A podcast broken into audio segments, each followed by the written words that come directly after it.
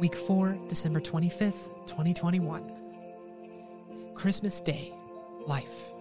John chapter 1, verses 1 through 14. What has come into being through him was life, the light for all people. John chapter 1, verse 4. John's Gospel opens its presentation of Jesus with a communication metaphor, the Word, and it employs the Hebrew Bible paradigm of wisdom the communicator. The Hebrew Bible, notably Proverbs chapter 8, presents wisdom as a female figure who exists in the beginning with God.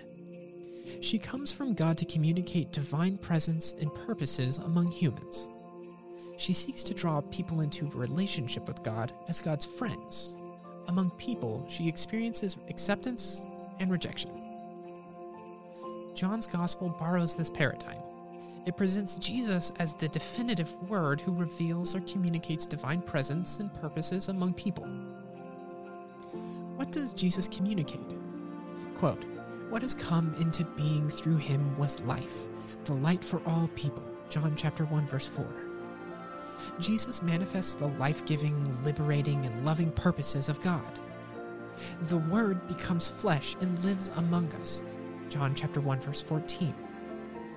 Jesus lives in solidarity with victims of dominating and life depleting power.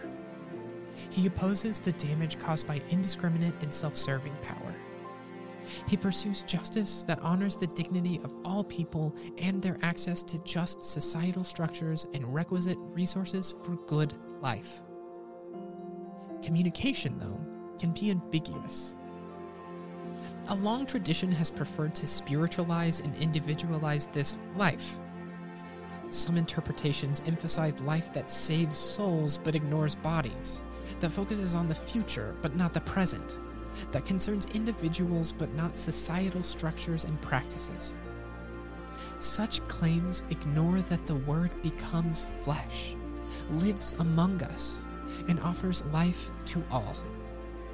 Dr. Warren Carter, LaDonna Kramer Meinders professor of New Testament.